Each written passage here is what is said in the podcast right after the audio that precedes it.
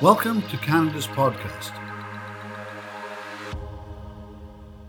Yes, ladies and gentlemen, welcome to Canada's podcast. My name is Rivers Corbett. I am your Atlantic Canadian host and just uh, bringing you entrepreneurs from coast to coast to coast uh, in the Atlantic Canada region. And today, really pleased and honored to have Rob Boyens as uh, my guest. Rob is the co-founder of Huumans, and we're going to talk a bit about uh, about the spelling of humans as part of this conversation today. Canada's first modern accounting and bookkeeping company aimed entirely at a small at, at small businesses. Built by the people behind WagePoint, Huumans, it's H U U M A N S dot com is focused on helping to to make running a successful business as accessible to as many people as possible through the democratization of data and knowledge. A recent resident of Nova Scotia, welcome, Rob. Rob's career has been based predominantly in product first, early stage technology startups throughout Europe and the US, with an earlier foundation in media, broadcast, and brand. So, welcome, Rob, to uh, Canada's podcast. Thank you. It's great to be here. Yeah, well, like, great. Let's just kind of dive in first with the uh, typical, uh, you know, the aha moments I call them. When you started Huumans, um, well, first of all, give us your view of what Huumans is about, and then what I want to know is uh, what made you want to get into uh, into starting uh, Huumans. What was the aha moment that you said, "I got to get into this and solve this problem"? I gotta say, man, the, the one thing I never imagined I would do would be starting a bookkeeping company. So there's there's that as, a, as the top line headline. It's yeah, you know it. what? It's it. You know, my background has always been solving problems, and so I've worked in transit startups, I've worked in ticket sales startups. Um, these aren't things that kind of necessarily, when you start out in your career, you think, well, that's where I'm going to end up. Um, but the problem's interesting, and um, and so Huumans is interesting because it's trying to solve a problem with an with an industry that's you know pretty unmoved. Like it hasn't really developed very much. It's not mm. really um, appealing to people who are who are running modern businesses, e-commerce businesses, in an environment where data is moving in real time and markets are crashing and burning 24 hours, you know, in 24 hour cycles. You can't really be in a in, in a position as a business owner now to to rely on annual tax returns as a way of an indication for your for your business or how it's progressing. Right. Um, and so so Huumans Huumans kind of raised that kind of that problem um, when we started discussing it. Obviously, working with with Bill and Richard from from WagePoint, they had a very clear understanding coming from the small business environment about the the the needs of how you know incumbent um, incum- the incumbent parts of the small business ecosystem um, pretty much haven't really developed very much. And, and, they, they were very disruptive in payroll for small business. They were they came into that market and they made it transparent and they made it simple uh, and they made it accessible. And so when we started looking at projects that we could we could sort of tackle and problems that we could kind of solve, um, we'd all come effectively from a small business background, but from very diverse backgrounds. Right. And wanted to one of our big issues was as well. It's really difficult for a for a business owner to work out what the truth is in their business. Like it, it's very very difficult, and to get advisory or advice or just even the knowledge of how to move things forward is you know incredibly difficult. Um, you know, if you're a you know the majority of people who start a small business are not business people. Like they didn't go off and right. do an MBA. They didn't be. They didn't come from the mindset of like, oh, I'm going to work out all the ways that I can create a small business. And then they go to do their MBA and they're like, you know what? The profit margins in cardboard boxes are insane. I'm going to start a cardboard box business. And they go off and do that. People don't do that. They start a restaurant. Um, they, they, they start a retail business. You know, these are businesses which are notoriously difficult to do. Um, they, they go off and start a landscaping business. They go off and they go off and turn a hobby into a passion, a passion into a business. Right. And and those people have no business support. They realize that it's usually too late that they need an accountant or a bookkeeper. Uh, they need to really understand how tax works. Uh, they need to know how to employ somebody, uh, how that works. It's incredibly difficult. Um, and if they want to uh, grow or expand their business, they have to go in to their bank inevitably or a broker and talk business about how they're going to progress their business forward. And those conversations are not natural to them. Um, so we wanted to create a company that was that was focused on supporting that that owner, which is the majority use case, I guess, in, in small business, to support those people and how they could become successful and build successful businesses. And we know statistically that around half of businesses, uh, small business fails in the first four years. Yep. Typically, that's usually due to a combination of factors. So there's factors that we can help with, and there's factors we can't. Um, if you have a product in the market and the market doesn't fit the product, then you either not, pivot and change. Mm-hmm. But you know that, but part of that also comes with understanding how do you work out the key indicators that you haven't got product market fit, right? Right. So the other major fail factors primarily though is cash, and cash seems incredibly simplistic for a lot of business founders, that's checking their bank account. Uh, but that's not what cash is. That that shows maybe what your free cash, as we call it, would be, but it doesn't show your liabilities. It doesn't show how much money you owe at the end of the month, how much money's churning out of payroll, how much how much is moving at any one time, how much of that is affected by localized rates or federal rates. So sometimes the money that's in your bank account is actually not the money that you're actually able to spend. Sure. Um, and that causes major issues for, for small business. And the ma- and it's magnified in small business because if you're a small business owner, you maybe get one mistake, right? Um, mm-hmm. Um, and if your business fails or you miss payroll, um, really hard to come back from that. Um, and that's one of the things that we talk about about accessibility. That you know, if you are a serial founder and you have cash reserves and you've done it before, the business is very accessible to you if you're maybe your father is a CEO of a business or an accountant or whatever, business is more accessible to you. If you are a female founder or a person of color or you come from um, a minority group, it's actually harder. It's not as accessible to you because it's not culturally, um, it's not as culturally acceptable or culturally accessible to access what good business is and also how to be successful. And the chances of you failing are going to be higher because you don't have that safety net that's behind you. So Huumans is really there when we talk about democratization. It's the data is already in your business and those numbers are already in your business, but you don't know how to interpret them and you probably don't have access to them.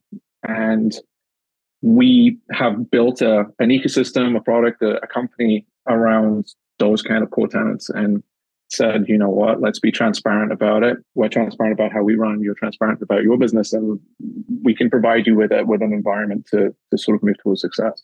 So who came who came to who was it WagePoint came to you or you went to WagePoint? Did they uh, have they been involved since the very beginning? Yeah, well, Bill, Bill, Bill and Richard both exited WagePoint. They both exited their uh, their, their sort of position in, in WagePoint both I think with a, with an aspect to try and slow down their lives a little. Uh, I think mm-hmm. Bill was quite keen to have an experiment with what retirement might look like. I think that lasted about three weeks. Uh, and these are these are serial entrepreneurs, and and you know those you know these these names I think in the Canadian in the Canadian ecosystem kind of are, are kind of known. They they started to to come about looking at new problems in the space that they just kind of actually that weren't directly obviously related to payroll uh, pot. They had some itches that they wanted to scratch. Right. Um, I was I was introduced to them through the through the sort of Atlantic startup community. So we started playing with some ideas and started talking, and then it sort of snowballs as these things often do until the point whereby you're drawing up cap tables and uh, raising money, and then it becomes very serious indeed. But uh, it's been a, it's been a fun journey. Yeah, that's so cool. So, talk to me about the first six months of your business. This is an entrepreneur's show, entrepreneur's conversation. Talk about that first six months of Huumans. And first of all, I do want to get this question asked before I forget. You spell humans H U U M A N S. Now, that's a branding. That's a branding. I'll just say dog's breakfast. Uh, when you start off, because the word humans is not typically spelt that way. Can you talk about your rationale for? for that and uh, how you have dealt with that very close version of humans, but if they don't spell it right, they go someplace else on the web. You think that weirdly, uh, it actually it's actually a pretty good it's actually a pretty good SEO target. Um, okay. Most people who are searching for sort of bookkeeping or they're searching for our name specifically uh, would usually go like, well, humans bookkeeping, humans whatever, and, and it will still show up if you type in humans. And so you know you can always you can always navigate around that. I mean, I've been working in startups since that whole day when we started dropping vowels and consonants just to try and make the URLs work. And uh, it's it's you, you, have to become more of a destination for sure, but sure modern modern SEO kind of allows you to get around a lot of that as long as you're pretty smart right. by doing that. And you yeah, got it. I recommend anybody who wants to do sort of digital lead gen. Um, even if it, sometimes it's worse if you have a name that's more instantly, instantly recognizable. If it was humans, we'd be dealing with a whole other problem uh, to, to really just start talking to uh, really start talking to um, really good lead gen operators who know what they do. They're not incredibly expensive. They're usually on your side. They're incredibly intelligent. Modern lead gen is a scientific art, and um, I highly recommend anybody in the first six months who's considering that to be one of their major funnels to seek someone out to support them. Cool, cool, cool, cool. Okay, yeah. So let's talk about your first six months. What uh, what transpired? Uh, did you? What was your strategy for the first six months? How'd you make out with it? The first six months of Huumans, it's it's difficult to kind of remember that far back because it's one of these things. Once you kind of get past year one, it all sort of starts to snowball. There was a lot of discussions really about trying to find um, the problem space. You know, we're kind of unusual. I, I guess none of us are first timers. This is not this is not like first rodeo stop. Um, we've all been in um, overheated incubators and you know we, we've all sort of dealt with um, the dash for cash that happened sort of in the mid mid 2000s and you know I, all of us have worked right through the kind of series DE so we were very much in the position of we kind of wanted to have some fun. I know that sounds ridiculous because most people when they start a startup are like well we have to hit the ground running we have to hit profit you know yeah. we have to sort of start making revenue We've got to get our ARR in line we got to do all that sort of stuff but there's a sense uh, that I, I certainly learned coming into this, and this is one of the first times I've kind of in my career where I've got myself to the level of confidence where I can quite happily come into a day one startup and really be impactful is probably not the right word because I guess I've always done that, but take a lot of the lead, the lead on stuff. It's right. taken me probably until I was in my late thirties to get to that stage, um, rather than just being the supporting act. It's the ability to kind of slow down, to be honest. So the first the first six months were us trying not to spend money on things until we'd really done our thought research and uh, and played with the ideas of what it could be.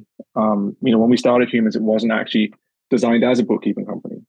Uh, we came at it from the point of view of coming at it from SaaS. Um, and how could we expose business a business's data? Um, so we started working pretty quickly. I was working with some ex um, ex colleagues of mine um, that from the UK tech scene, and we were coming up with ways of using bank accounts uh, through a, um, a conduit called Plaid, which allows you, or Plaid, however you want to pronounce it. Um, it allows you to take people's bank feeds or test bank feeds, and you can plug it into products. And if you've ever run a budgeting app or anything like that, you probably connected your bank account. You would have used used Plaid. Right. Okay. So we started we started mocking up stuff around with that, working on what we could actually do with the concept of cash. And we pretty quickly realized that um, it wasn't really solving anyone's problems. It was, it was, it was nice, it was fun, it was cool, but it wasn't really solving anyone's problems. So we had to go back to really what the the core um, requirements were for SMB, not to get too distracted, um, and realized well maybe we have to start looking into the bookkeeping and accounting space, which is good. I mean, both of my founders, co-founders are CPA designated, so they understood that. But right. Um, and then it was a very boring two months of me trying to figure out how CPAs operate. and someone from a design and UX and sort of product background who's used to, you know, working at places like MTV and Viacom, sitting down and trying to work out how CPA kind of does its job and how they do right. of accounts was uh, uh and you got through it in two, and you got through it in two months. That's pretty good. That's pretty fast. Well, see, the great the great technique is is learning what you need to learn and right. not trying to master the space. right, right, right. Good uh, story. Uh, and yeah, and and I and I guess that that kind of goes for anyone who's starting a business. Is like there's so much that you can try to master, but you can't master it all because you still have to be true to what your skill set is. And I think it's identifying what your skill set is as soon as as quickly as you can. And if you can, I mean, it's it, it's a luxury to say that you can delegate it to other people because there's other co-founders around you. For a lot of small business owners, there's just you and you mm-hmm. everything.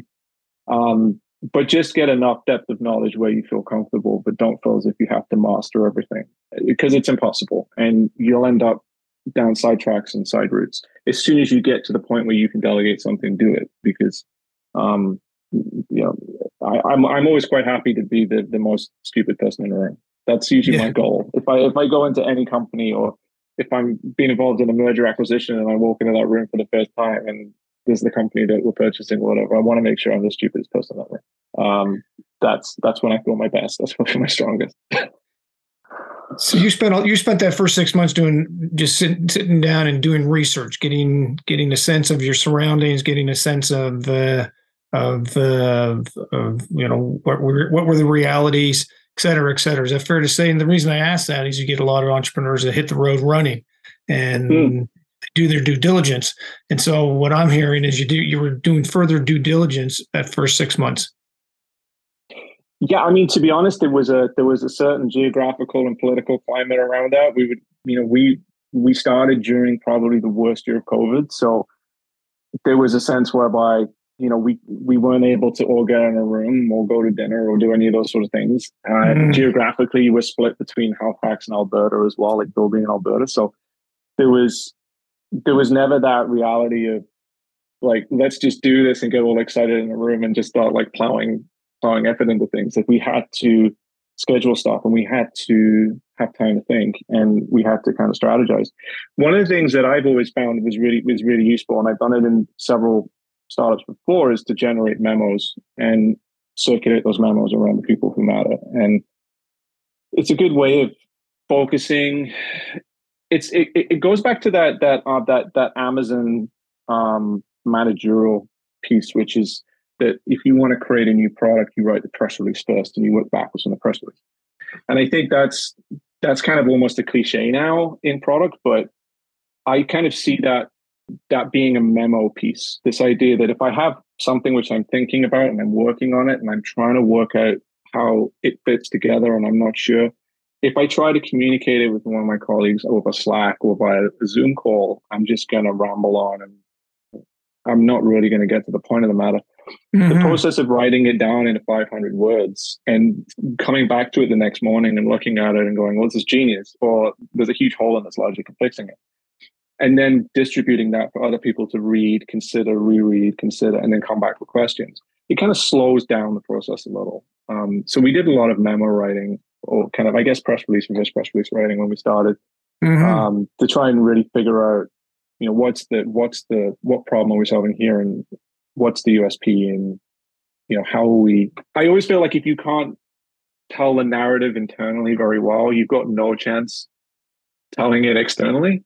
Yeah, totally. And and it's a total waste then to sort of go to a PR and be like, hey, so we got this cool thing, and it's going to take me two hours to explain what it is. Um, and it's contradictory. It's you have to kind of get your ducks in a row, and uh, and that, that once you start scaling your business and once you start bringing in other people who are experts, like we recently hired our CRO, for example, it was great because I can then just hand hand them the memos and say, you know, here it is.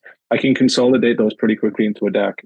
I can consolidate those pretty quickly into mm. like an organizational structure because we're all in agreement of like how we got to where we're at, and um, it kind of gives you a I don't know. I find I find it it gives a certain amount of confidence that I have like 20 odd memos sitting in a Google Doc somewhere that I can pull up and I can look at them. I can be like, you're an idiot. That was, that was, that was stupid. You were obviously going to make that mistake, but at least I can go back through those things and see what my thought process was. Is the essence of the business a, a one company uh, with employees, or is it to bring in, I'll say, freelance bookkeepers to be part of the uh, the journey? What's the how does how does the structure of of Huumans work? One company, one world. Uh, hmm. It's yeah, we so the the the way that we do, and I mean, this is kind of getting into again, like when you when you go into an industry and you're trying to. I hate saying that I'm going into an industry to disrupt it because it immediately makes you sound egotistical that they got it wrong this entire time. Mm, and mm, me mm. with my me with my incredible naivety is going to come in and realize within 30 seconds that I was maybe underestimating the situation which is a little like what's happening at Twitter. Um, there's there's a sense of coming into um, there's a sense of coming into it in a common market where there are sort of disruptions that can be done and there are marginal gains and there are all these sort of things. Having founders who come from that industry as well um, and know what the defaults are is huge. And so culture for us is really big. Um, and the way that we do the work that we do is culturally kind of relevant within the company. We try to be very efficient. We try to cut down on a lot of the sort of standard things that happen in incumbent industries where you have large org structures and partners and all of these sort of things. We don't have that. We're very flat hierarch- hierarchically, we're quite flat. Mm-hmm. And so for us, it's about trying to give our employees a, an environment or, you know, our bookkeepers, our tax specialists, et cetera, et cetera, payroll people, a really great environment where they feel that they can progress and grow and learn new skills. And so I want someone to come to the company who's going to come on as a uh, as a technologist, as we would call them, which is someone who's primarily learning the ropes of cloud accounting, and tell them that they could be a CPA and get that designation within sort of five five years or however long, however quick it took them to do that. From my point of view, that would be great if they did that. Um, and we know that in, in, in the industry as a whole, that's not typically a supportive process. So uh, there's there's a certain hierarchy of designations and, and everything else. So we're very much keeping it all within within the Huumans sort of mm-hmm. I, I, would guess um, and i think that's important to do that i think the stuff that you can outsource so things like you know lead generation and pr and there's a lot of these kind of things that circle around growth business which need people who are very very highly uh, motivated and well connected in that space but in terms of it being the core part of our business, um, I'm a big fan of not outsourcing stuff until you get the formula. Um, right, right. You know. Uh, so you, you also mentioned about the uh, democratization of data in your bio. Can you tell our audience what you mean by that? I know. I was I was expecting that to come up. I, as I was writing the bio, I, I hate writing bios because whenever I write, whenever I write one, it makes me sound like I don't know that, that I kind of know what I'm talking about. Um, democratization of data is an interesting one. It's it's something which I've done in the past. So I was uh, one of the lead product at Citymapper um, several years ago, and one of the big things that we did is we worked in the open data system. And so, if a you know you want to know when a bus is going to turn up, and you want to know it's going to turn up at a certain time, so that when you leave the house, you get to the bus stop in time. The bus takes you where you want to go, and then you can plan public transit or you can plan a route, you can plan the way that you work. Um, and that's all based on data. That's based on open data. This is data that comes from the bus manufacturer or the company, or it comes from um, it comes from the local government. And there's standards for that. There's standards for this open data AI and, and everything else that comes with it. And that's a real democratization of data. And the interesting thing that happens when you have a community which is using open data as a transit piece is that every single person in that community is basically producing data as part of their trip or journey. Um, but it actually improves and uh, is utilized as long as it's utilized correctly by the community as a whole to improve it. So uh, people realize that there's too much demand. They create more bus routes, which is more beneficial. They realize that there's problems with sort of the disability access due to transit times, so they mm-hmm. create new disability access. Like there's a lot of these things that, that, that you know transit data as a whole and government data as a whole does very well we're not doing that kind of open data at Huumans. What we're doing is in terms of how we're democratizing data is is is actually allowing business owners to see the data in their own business, which is incredibly difficult to do. Um, hmm. you, Why is that? kind of because unless you so if, if I said to you, okay, so Rivers, calculate your COGS for me. Your first question is going to be is probably as business owners, what is COGS? Yeah. Which is cost of goods sold. And mm-hmm. then you're going to be like, well, I'm going to Google what the calculation is for that. And then you're going to have to get all of your accounts, which are probably not reconciled. You're going to have to reconcile them all, make sure they're all accurate. And then you're going to export them into a CSV and you're going to run the calculations on it in Excel or however it is that you, you choose to do it. And you may after about an hour or so with a COGS figure. And then I'm going to ask you in a day's time, what's your COGS? And you're going to have to do it all over again. And so that's one figure. It doesn't include like your free cash. It doesn't include your debt to interest. It doesn't include your liability rate. It doesn't include your live payroll. It doesn't tell you how much of your employee benefits are going out. And these are numbers where you can see them spike really quickly, or you can see them crumble because of a market factor. And so what we want to do is we want to create an environment because all the numbers happen through the ledger, it happens through the book. When you submit your receipts, and we reconcile weekly, which no one else really does, you provide us with your receipts, you upload them through the phone app, or you know, you can post them to us or whatever, however you want to do it. We put them in. We have bookkeepers who are working on your on your ledger in real time, and they know your business. Um, they create these live ledgers uh, these then go into the dashboard, which is unique to you. No one else can see it unless you choose to share it. And we do those calculations for you, but it's updated in real time. Um, and you can see that trend over time, and you can see we can give you a little bit of a prediction over the course of your last three months how your next month's going to look, bearing in mind the seasonal variance. Mm-hmm. And that's a part where we want to start building, you know, more and more powerful things on. Now, if you were in a large business and you had hired a CFO, that's their job. So they would come to you as the CEO of the business and they'd be like, hey, Rivers, like, I'm a bit worried that our payroll is down on a spike a little bit, but look at the benefits. People aren't spending their benefits. But, you know, look at the free cash. We're holding too much free cash. So, you know, by the time tax time comes, we're going to have to try and move it somewhere. And they would do this because you would have a weekly finance meeting where you would be told of all this stuff. Mm-hmm. And your sales department would tell you what they're bringing in, and finance would say what's going out, and then you as a CEO would make a decision. 99% of businesses ain't that. So what you're able to do in our world is we kind of fill that CFO, COO crossover. Um, you know, we're not here as a financial advisor, but we're here to show you a mirror against your business and show you the facts and let you make those decisions. Um, and one of the biggest parts in making those decisions is the knowledge gap that comes with that. Uh, and that's something that we're concentrating on sort of this year, which is we've just launched a knowledge center, an insight center, and we're trying to create articles based on and, and sort of insight and reports based on stuff that's relevant for small business um, to navigate like why a burn rate is important how do you calculate it what do i do with this burn rate like what does it tell me like if uh if my if my lender asks me for a cash report, what do I give them? Um, these are questions which, if you Google them, you'll have 20 different answers. And so, uh, you know, we're, we're working pretty hard now to, to sort of really uh, plug that knowledge gap for, for, for, for owners and give them a, a like a trust, trusted resource. And so, in that regard, do you meet? Uh, does your team meet with uh, your clients on a regular basis, a, a, weekly basis, a monthly basis, to offer that value-added service? So we do we do weekly reconciliation, and what we do is, which I, as far as I'm aware, and this is where the, I'm sure there's someone who's incredibly sharp diet to the market will turn around and go, but no, um, we offer we offer uh, pretty much next day service on support. Um, it's free for you to bother us with your questions. Um, it's not billed like most services would.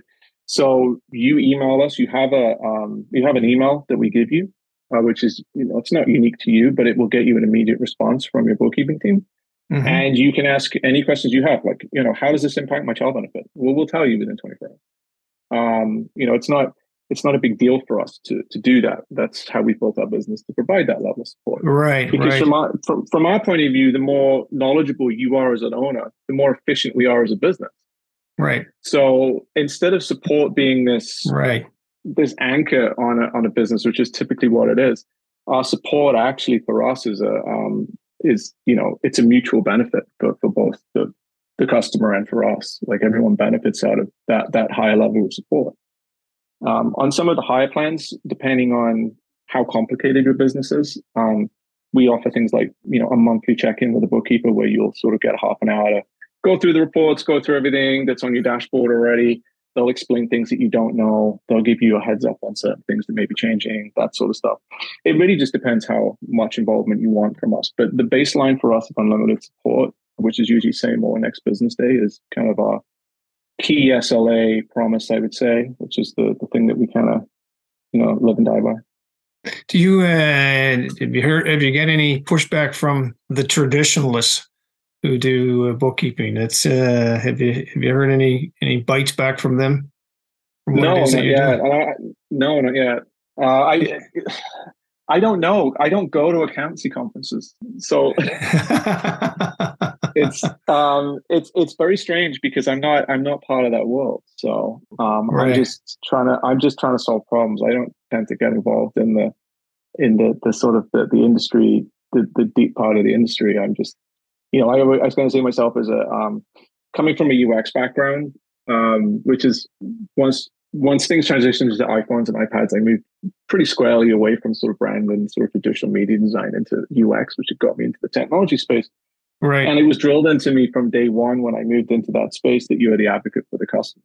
Like you defend the customer. You defend the customer against sales. You defend the customer against bad actors. You can, you know. Mm. And so that's that's kind of always stuck with me that um, I'm defending my customers. I don't care what the industry, the most part, thinks. So what about what about sales? Give us a sense as to how your uh, how your sales strategies work. Sales strategies have been interesting. So we've we we kind of acquired a bunch of clients early on who have been sort of great for us. They they've been a great test bed. We had to kind of figure out quite a lot about how we were going to work. We have things called pods, which is actually kind of based on the uh, it's actually based on the Spotify model of basically creating small, um, effectively families that are self sustaining um, that can take on certain levels of workflow within their own teams and have what we would call ownership over what happens in that team. So we don't kind of have to directly manage them. They kind of manage themselves. Um, they get the work done that needs to get done when they need to get it done, and they they figure out what training needs to happen, what support a client needs, and all of this sort of stuff. Uh, they're with the client. They defend the client. That's their job as well. Um, so we just try not to get in the way of those, and that makes them super efficient and obviously much happier because they have a serve what they do. Um, but defining that model you know takes that takes that first 20 30 clients right? And you have to kind of like figure that out. Now we're kind of getting into this next phase which is okay so we've kind of figured it out and we know that it's not going to break and we kind of know what our trajectory is going to be and we've kind of put enough planning in place whereby we've built the big snowball and we've managed to lift it to the top of the hill. Um, you don't want to make sure your snowball's too big so you don't want to invest too much effort into that because you know as soon as it rolls it's going to go in the wrong direction. But at least you can get some momentum on it. Um, that's that's a fine art, and that's that's an art where you know um, incredibly grateful that I'm working with someone like Bill Murphy who knows exactly the size of that snowball. Uh, but the that that that at that stage, then you're kind of moving into kind of a growth growth environment. So it was good for us, I guess, in that first that first year to try and really determine. You know, anyone can say that they have PMF product market fit. Um, actually working out what the product market fit looks like is a little bit more hard and a lot of people don't really think about that. And so being able to say well okay like we think we have that now. Let's now double down and push. And so we recently hired our uh, we kind of took a bit of a risk i guess. You know a, a lot of companies at this phase wouldn't necessarily double down and bring in a, uh, a senior sales leader um, that's not the typical way that you would do it. You would kind of bring in someone who was just there to sell on the phone. But you know, this industry demands um, talents that are very different. Um, this is uh, quite a jaded industry of business owners mm. uh, who sometimes feel like you know. And I, we we even said on the website, and I I stand by that copy still that running a small business is one of the loneliest, hardest hardest things you can do. Mm-hmm. And it I I've started quite a few businesses. Um, I'm still in awe of anyone who does because I think like it there's there's kind of like this cross bit of like heroism and like stupidity that comes when you start a business. And there has to be this kind of like this this other vector of like naivety that allows you to get through it. Or if you've run a successful business or even a business before just the not the naivety but the forgetfulness of what what pain is. Um but uh, we we kind of know who these people are, and we know that you know they they you know the small business market, whether it's Google Mail selling you more Google space or whatever, it's incredibly predatory. Um, everyone's after five bucks a month, um, and everyone's trying to get you to sign up. And like as soon as as soon as I created the Huumans domain, I was getting emails to my Gmail asking me, "Do I want to opt offshore stuff. Do I want to do this? Do I want to do this? This is only five bucks a month. This is 20 bucks a month. Right. Everyone's trying to get you the price of Netflix, right, per month for whatever service or thing that you want to do. Um, you know, our research was showing that there's like, you know, at least at least sort of two, three thousand apps that are purely based around that specific area of the SMB market that are all charging this amount of money with a free trial and then it continues on, no credit card required. Um, and so I think most small businesses are just you know known as a overwhelmed, um, but they're also uh, jaded, quite rightly, um, by a lot of people who claim they have solutions to their problems. Right. Um, and so that's why we we're not taking. We never decided to take that hard sell approach. For us, it's more about um, setting up setting up the stall well. Um, and certainly in the Maritimes, it, it's it's it's a different beast because it's um, it, it's it's more of a word of mouth in the Maritimes. Yeah, it's, yeah, it is. People's level of trust is is is orientated far more towards what their friend has done, and I can't go out and just sort of like buy a huge amount of Google ads and just say, "Hey, come sign up to my thing," because everyone's going to be like, "Well, I don't know." I have to kick the tires a bit. Is that um, is, is that strange for you to uh, work in an environment like that? I'm I'm originally from the north of England where it's like that, and so I'm yeah. up by the. I was I was born up by the borders, which is you know smallest small city, and um and sort of you know a lot of the same. Put it this way, I, I understand you. I understand Newfoundland, uh, which a lot of people don't. That's just because of my my sort of my background, but um, there's a real sense of um, yeah, like trust within trust within the community, and it kind of says quite a lot. Like if you if you say that you're a maritime founded business, that actually means quite a bit. And it's amazing how many people have asked me, sort of like, you know, where the founders from? Like, well, you know, you know, Bill's from Cape Breton. Oh, he's a Cape Bretoner. Okay, right. and that always kind of that that, that always okay. kind of surprised me.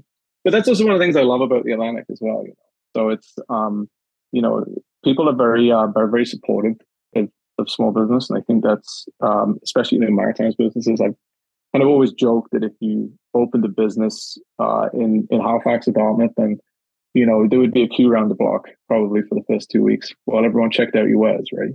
Yeah. Um, people are very supportive and very loyal. And, you know, that's something which, you know, you don't you don't get every day. I couldn't launch a company in Toronto and get that sort of no, sort you of, couldn't. Uh, response, right?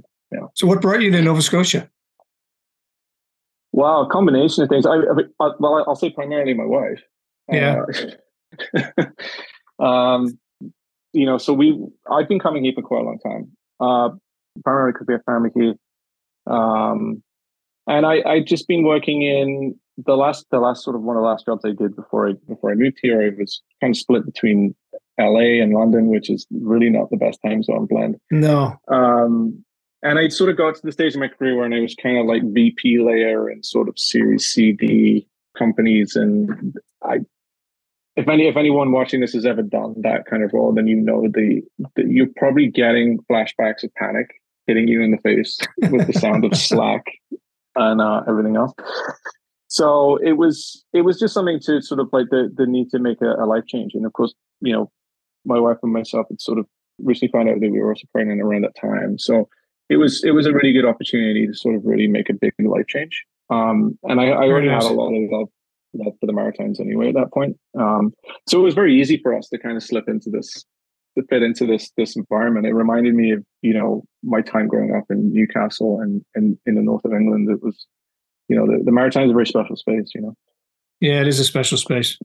Well, Rob, this has been a very cool journey. Um, learning about uh, learning about Huumans. Is there anything you'd like to leave with us? Um, I'm going to ask you, how do we get in touch with you? How do we get in touch with the Huumans.com? It's just really H U U M A N S.com as as you know, as as Bill very very put, put in a very corny way, we put the U in Huumans, which I right. I, I, I think we should never have that as a branding statement. It's terrible. Uh, but it's yes, it's H U U uh, M A N S dot com Huumans.com, um, or you can just Google Huumans bookkeeping, however you want to spell humans, and we'll, we'll know that show up. Um, and uh, yeah, so we, we, we, we're not just Americans, we're nationwide. Um, and uh, yeah, we, we offer payroll plans as well. Uh, so if you're only after payroll, and uh, we also have for those people who have got a new business or a startup, uh, we have 50% off in the first year, 25% off the second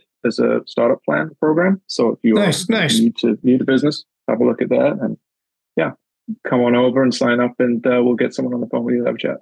And it's Rob B O Y N E S. If you want to check them out on, uh, you're on LinkedIn.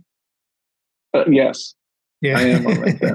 I thought so. Yeah. the Well, bane, thanks so- the bane of the uh, the bane of the business owner's existence. But yeah, yeah, totally. well, Rob, thanks so much for your time today and coming to do us to chat uh, about Huumans and the great things you're doing, and uh, all from from Nova Scotia, which is uh, of course a key part of the Atlantic Canadian ecosystem. So, uh, thanks so much for your time today. I appreciate it. thanks very much, Rivers. Appreciate it.